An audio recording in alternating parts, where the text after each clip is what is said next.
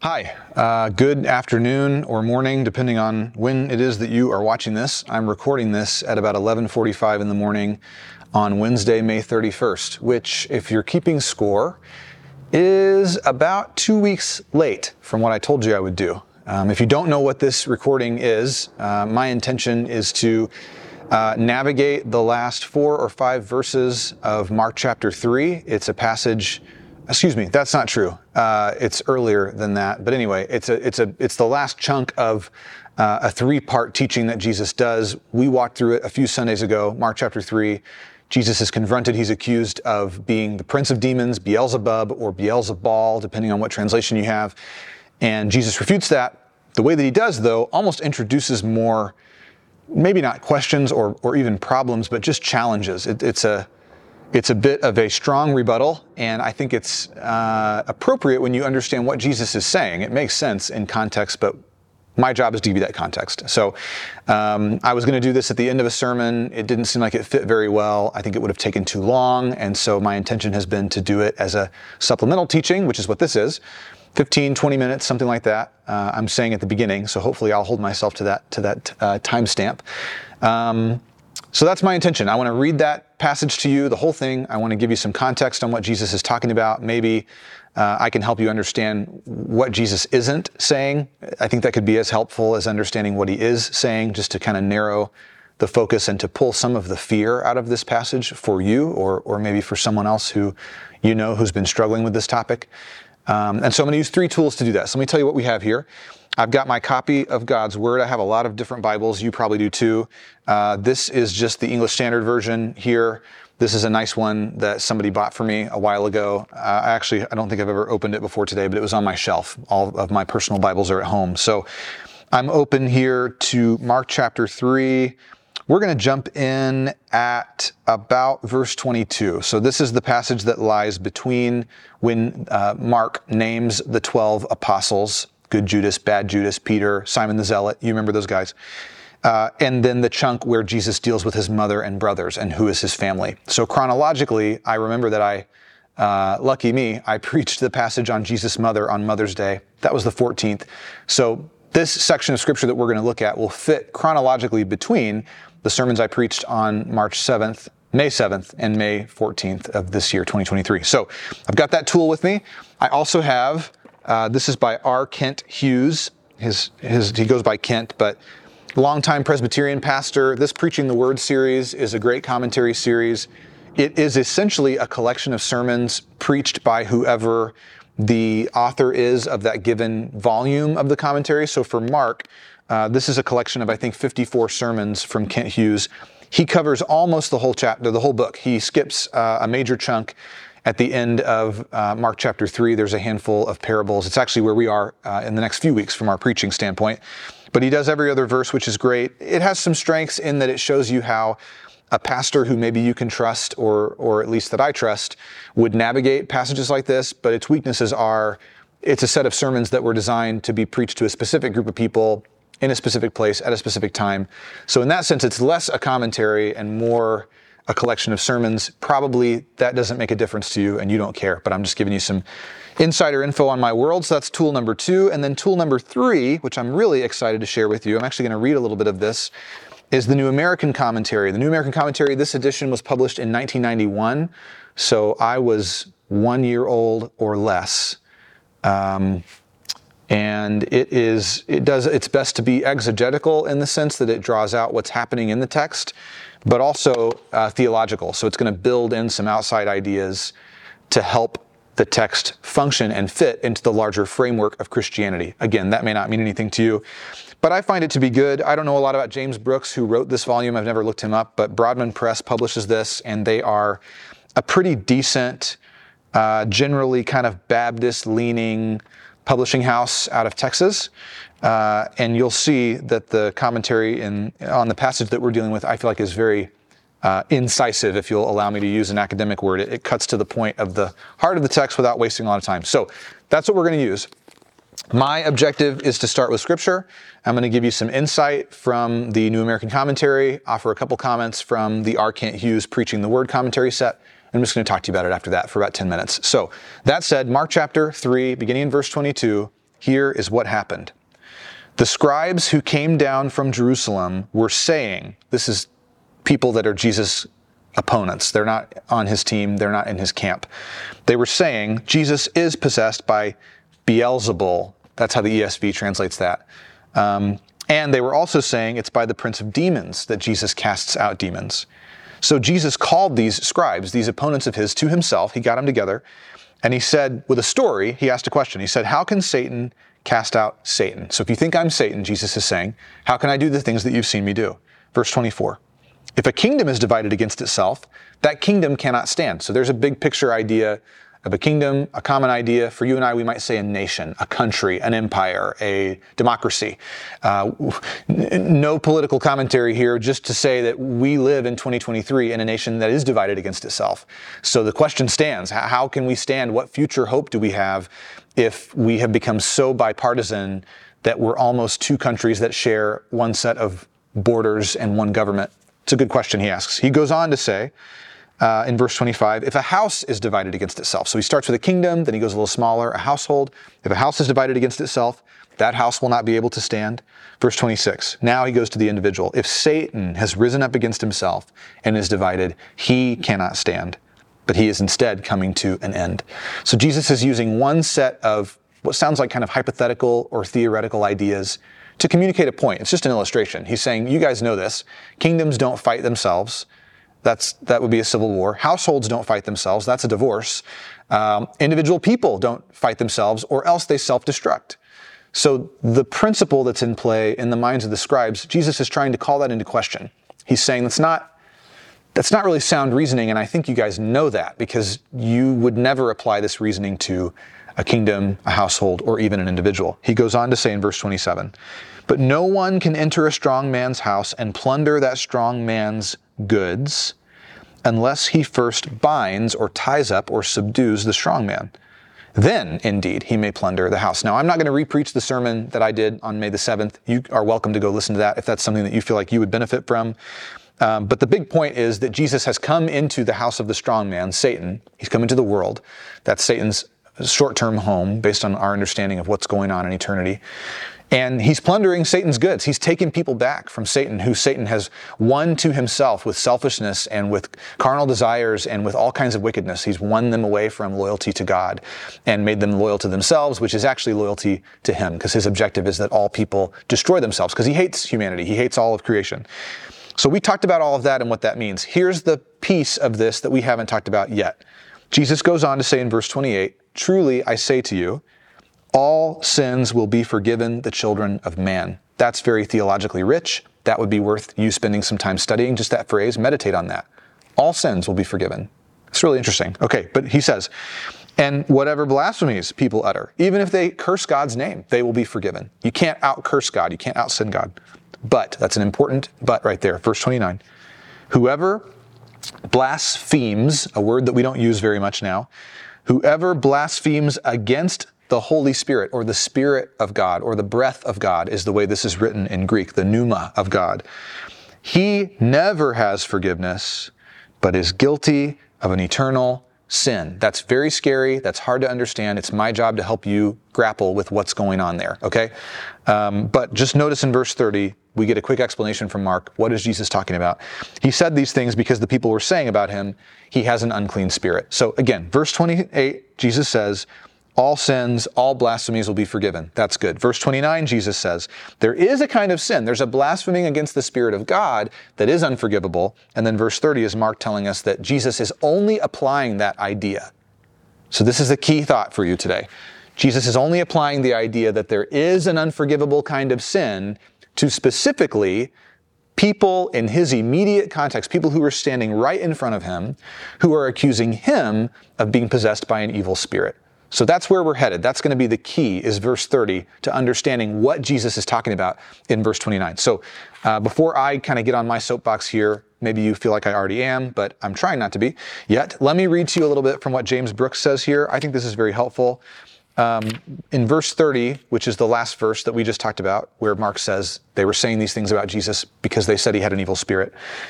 Here's how James Brooks handles that. I'm just going to read this to you. This will be a long form quote, so sorry if this is boring. If you're watching me, you can close your eyes maybe if it helps you. Here's what he says He says in verse 30, Mark defined the sin that, quote, will never be forgiven.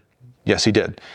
Here's what that sin is it is ascribing to Satan, it is giving Satan credit for the works of the Holy Spirit, specifically the way the Spirit of God has been manifesting in Jesus' ministry. So, what does that mean? What has Jesus been doing? He's been expelling demons. That's the whole thing that the scribes are there to pick on him about that day. They're saying, How can he expel demons? Well, he can only do it by the devil's power. So, Jesus is rebutting that. But it's not just that, it's also the healing of people, it's the saving of people, it's the forgiving of their sins. These are all the things Jesus is doing that are uniquely divine in nature or supernatural by nature. And they're saying that the only way Jesus could do that is because it's actually Satan working through him, not the Holy Spirit. So they understand correctly that Jesus isn't doing these things in his own power. They've been listening a little bit because he said a couple of times he derives his authority from his father. They think his father is Satan. He knows, and we know, that his father is actually God the Father, Yahweh. Okay, James Brooks goes on to say, this attributing of the works of the Holy Spirit to Satan, giving Satan credit for what God has done, this is not a single act but it's a habitual action and attitude. Because it's written in the imperfect tense, we can read in verse 30, where Mark tells us they were saying these things because they thought Jesus had a demon. Another way to read that in English is they continually said, they kept on saying that Jesus had a demon. This was regular, repeated. It's them communicating the state of their heart. They're not saying, I wonder if he has a demon one time. They have regularly slandered and spread this evil about Jesus that he derives his power from Satan. It's become a habit for them. And that habit indicates a heart posture, and that heart posture indicates that they are attributing to Satan what God has done. James Brooks goes on to say, in this instance, in Mark 3:30, at least the sin was committed by scholars and religious authorities, not laypersons. Apparently, that kind of sin is quite rare. So the sin of blaspheming the Holy Spirit James Brooks says, pretty rare. Not something that's going to probably happen to anybody normal like you who doesn't work at a church or teach at a seminary, etc. He says, in addition to the parallel passages in Matthew and Luke, the only other instance of a similar sin in the New Testament is the sin that leads to death, which we find in 1 John, not John the Gospel, but in 1 John, the letter that John wrote, chapter 5, verses 16 and 17. That sin probably is refusal to identify the divine Christ with the human Jesus. So it's separating Jesus into, well, he's a good man, but he's not the Messiah, which is the chief sin uh, from the New Testament's perspective of uh, people who still practice religious Judaism, that they see Jesus as a fine teacher. Same thing uh, to the Muslim religion, that they would see Jesus as a fine teacher, but he's not divine, he's not God. 1 John 5, 16 and 17 is saying, then you're not giving him credit for being empowered by the Holy Spirit. And that endangers your own soul. It's not that God rips your get out of hell free card out of your hand and says, I changed my mind. You can't be saved. No, not at all. It's that you yourself are not interested in the kind of salvation that Jesus offers because you don't want him to be God. You don't think he is God. You don't think he can even do the kinds of things that would lead to him being able to save you. So it's very much you oriented, this sin, but it's also rare, so don't worry. It's not something you can just like bump into and suddenly you're damned for eternity and you didn't know and you don't find out until you step into eternity. Not at all. Uh, James Brooks finishes by saying, Thus, in both Mark and 1 John, this is the unforgivable sin the stubborn refusal to acknowledge that God is working or has worked in Jesus. The stubborn refusal to acknowledge that God is working or has worked in Jesus. The only other thoughts that I'll add from my toolbox here, from R. Kent Hughes's uh, commentary sermon set on this passage, is further comfort, hopefully, for your soul and your mind. Kent Hughes says it's not the ignorant blasphemer on the street who is in danger of committing the unforgivable sin. And maybe that's what you think. Maybe that's what you've been taught. That a person who's stone drunk on the side of the road, maybe they show up for a church service at 10 a.m. here at 382 Muldoon Road. They don't know what we are. Are we a soup kitchen? Are we a clothes closet? Are we a church? They stumble in, they rant and rave through the whole service. F God, damn God. I mean, they just they just swear and curse and hate. Uh, no, those specific behaviors are not on their own unforgivable. However, if in their heart their perspective would be that it's the devil, it's God's enemy that has done the good things in their life, and that Satan is actually good and for them, and God is bad and against them, that's not just unforgivable, that's them refusing to receive forgiveness. They don't want anything from God. I think a helpful parallel here would be to remember if you were around back in 2020, 2021, we worked through the book of Exodus. And we had some trouble. Some of us had some trouble understanding what the Bible means when it tells us that God hardened the heart of the Pharaoh. And I, tried to make this clear to you then. Maybe it'll come to mind now. uh, this is helpful. The thing that I kind of I learned as we were studying through that is that Pharaoh wanted his heart to be hardened.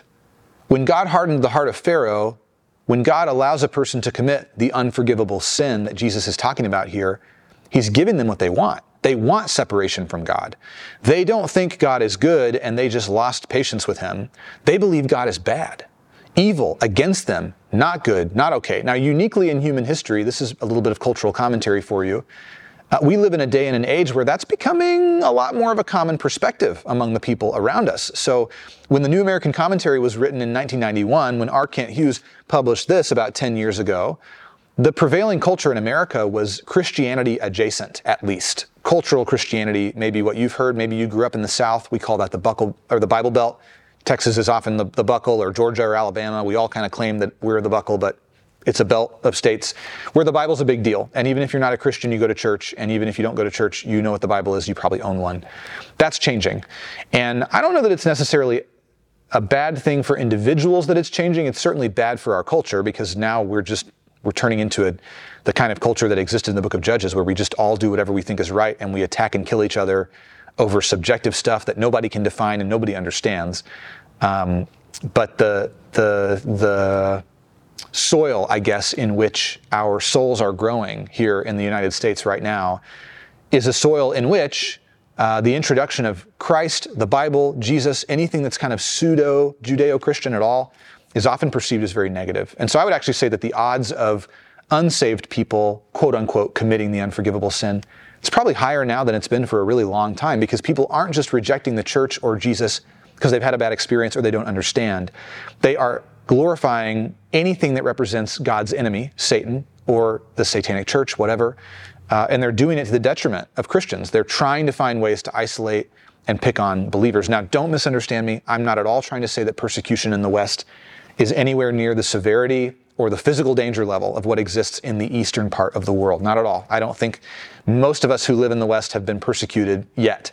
But I think we will be. I think we will experience some danger, some threat on our livelihood, some crossroads where we're given the chance to compromise a part of our faith and benefit in the short term, or having to look uh, over or move past something like a maybe a, a, really good move for our family, a promotion, um, a chance to to do something that we might like more for our life to be easier, but we're denied that opportunity because of our faith. It's very possible. Okay, he goes on to say that it's the man or woman in church who knows the scriptures, who has heard, heard the word held forth with accuracy, who has seen something of the miraculous power of God in changed lives, has had all those experiences and rejects it all, even identifying what he has seen with the power of Satan. This is a person who calls light darkness and who calls good evil in testimony to a massive perversion of their own spirit. The warning is particularly to those who have grown up in the church and may even have some theological education, but have willfully rejected it and in their heart of hearts attributed supposed Christian reality to evil. There's a little bit of a tie in here to the most recent sermon I preached on May 28th, just a couple of days ago at the time of this recording. Jesus describes um, a group of people who uh, he calls them soil that's that's shallow, soil that sits on top of a bed of rocks. Um, and the shallowness of that soil means that the faith of those people grows fast and seems to bear uh, at least the the. It looks like it's bearing fruit. So I'm trying to say the semblance, the resemblance of fruit, uh, but doesn't, isn't able to do that. Doesn't follow through with faith walks away, abandons. I read a quote to you guys from a guy named Helmut Thielicke, a German Lutheran theologian from the last century, and he describes what he calls half Christians. And he says that anti Christians, uh, which we would call ex evangelicals today, if you want to say that, people who think they really understand the church, they think they really understand the evangelical movement, and therefore they have enough authority to comment on why it's broken or wrong. Some of them have that insight, not all of them do. The internet is an easy place to sound like and look like you have experiences and information that you don't actually have. So we have to be careful about that. However, the point that I'm making is this that people who go that that way, who deconstruct and never come back, never reconstruct, or walk away from church and say, "Well, I got close enough to God, I got close enough to church to figure out what it's really about. It's not for me." Oftentimes, they were halfway Christians. Is Helmut Thielicke's perspective, and it's what R. Kent Hughes is hinting at. I think it's helpful application of where Jesus is headed with this. That there's a group of people in his day and age who know the scriptures of their day better than anybody else, and yet, as soon as they see physical evidence of God at work in their midst, their first thought is to attribute it to Satan. Why would that be? Okay, so here's now we're entering into the preaching part for me. I'm going to give you some commentary that I hope will be helpful. This is from me praying, thinking about our church. Um, the thing that motivates you to identify a new idea with your enemy, uh, it's because that new idea is challenging something that you value. It feels like a threat. You have to feel threatened before you can demonize your opponent. If you demonize your opponent without a visible threat, you're either a liar, you're some kind of charlatan, maybe you work for a news company and it's your job to make people feel some kind of way so that you can sell ads in between segments that rile them up. That's possible. But in Jesus' day, these Pharisees, these scribes who've come down from Jerusalem, the only category that they can fit Jesus into is that of Satan. What does that tell us? What does that tell us about their faith? What does that say about their relationship to God the Father, the God that, that they say that they serve, the God whose law they've memorized? How can you have such a gross misunderstanding of God's law that when God Himself shows up to teach you what he meant, to clarify, to lead, to show by example what it looks like to live this life that the law is supposed to be pushing you toward. What does it say about your faith that as soon as you meet God in the flesh, you want him dead? Or maybe not, you're not all the way there yet, but you assume that he's actually God's enemy instead of God himself. To me, it says that it's very possible, and I think this is the warning for us, it's very, very possible to take all of God's law and to condense it and to memorize it and to study it and analyze it and maybe even apply it to your life, but to do so without God's presence, without the person of God, without the Spirit of God. And the danger is that when you finally encounter God again, when your cold, dead religiousness comes up against Christianity, faith, Christ Himself, the Spirit of God at work in your life, that the real God will be so different from the little God in your head that you've created out of the laws of the real God, that when you meet the real God, you'll reject him because the real God is an enemy of your little God in your head. That's what the scribes and Pharisees are doing. They've decided that they know who Yahweh is, and anybody who looks drastically different from their idea of Yahweh must be God's enemy. They got the enemy part right. I think Jesus is an enemy to their way of thinking. He is an enemy to the fake, made up God in their heads, in their hearts, that works for them, that pets their ego, that soothes them when they feel guilty, but never demands anything from their life of any, of any, you know, concreteness, of any import, anything that matters. They, they, they just go to temple and they just follow laws, but they aren't required to actually deal with dirty, broken people, which of course is what God wants us to do that when Jesus arrives, he is an enemy. But he's not an enemy because he's God's enemy. He's an enemy because these men are, are God's enemies. It's they that are on the wrong team, not Jesus. And so what Jesus says to them is scary because I think we go, well, man, how do we, how do I know if I've committed this unforgivable sin? How can I navigate life without being really worried all the time that this is going to creep up on me? Or maybe I'll find out after I die that I'm going to have to go to hell instead of heaven? I don't think that's a threat. The best thing R. Kent Hughes says in his commentary, just a couple paragraphs later, I'm going to paraphrase it for you now, is that if you're worried about committing this sin, then you're not committing it. I think that's really helpful. That if your concern is that you might inadvertently blaspheme the Holy Spirit, you never will. You can't do it on accident. It's not something you stumble into. It's a symptom of a heart that has made a decision, a dead set decision, that it does not want to have anything to do with the living God, with his ways, with his word, with his son Jesus, with his church and therefore rejects those things outright. So, if I can get really practical with you, if you are willing to get up on a Sunday morning or a Saturday evening and attend a church service, even if you don't like what you hear, even if you don't want to sing any of the songs, you don't give any money, you don't serve on a team, if there's a part of you that cries out to be in God's house with God's people, I would assume and expect that you are not guilty of blaspheming the Holy Spirit. And I would say any other state of your heart that's better, that's more alive, that's more healthy than that one, if you do serve, if you do love, if you want to know God, if you're trying to grow closer to Him, eh, this isn't about measuring successes and failures in the scales at all. It's about whether or not you believe that God is who God says He is, or you're on your way. That's really important. So, when you read this passage about blaspheming the Holy Spirit and it being unforgivable, hopefully you'll understand now that Jesus is speaking to a very specific group of people who have made a decision in their heart to reject all of his ministry and to treat him as if he is God's enemy. I don't think that's something that threatens many of our lives. But if it is something that threatens your life, understand that Jesus doesn't say in this passage that these people have blasphemed the Holy Spirit once and for all, and therefore they're unforgivable. He's still giving a warning, even to people who are actively participating in this kind of sin right now. So if you are, and maybe something about this message is, is pulling on you a little bit, and you're feeling like, man, I, I don't know, this sounds a lot more serious than I thought it was. I might need to do something about this. Uh, you're never unforgivable. You're never unforgivable in life until you have made your decision at death's door that no matter what happens, you will reject God outright. You're forgivable because God's love is that big. It's not because of you. It's, it's, that's the power of grace and mercy, of unmerited favor that God shows to you and I. We don't merit it, we can't earn it.